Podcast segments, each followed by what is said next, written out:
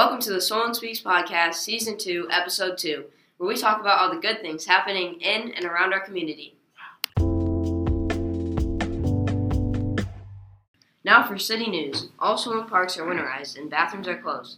Bathrooms will be open again in the spring.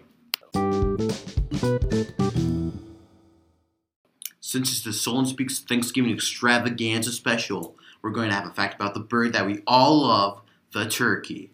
And I'm here to tell you. Did you know that 46 million turkeys are eaten every Thanksgiving, 22 million on Christmas, and 19 million turkeys on Easter? The yearly consumption for the average American is 16.1 pounds. The total amount for all Americans is 5.3 pounds per year. Wowzers, that sure are a lot of turkeys. Now for district news. To start off with the middle school, 8th grade girls have a basketball game against Solon's rival Mount Vernon at Mount Vernon Middle School November 29th at 4.15 p.m. To continue with basketball, there will be a boys varsity scrimmage for Prairie. This will take place November 29th, 7 p.m. at the Solon High School. Boys will have their first basketball game at West Branch.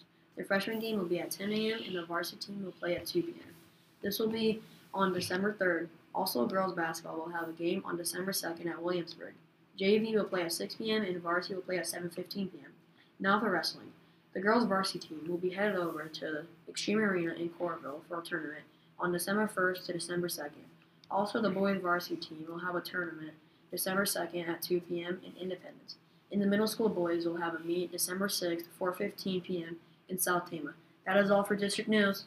We apologize for not including the small business section in our podcast. We will start interviewing small businesses as soon as we can. Thanks, Thanks for, for listening. listening.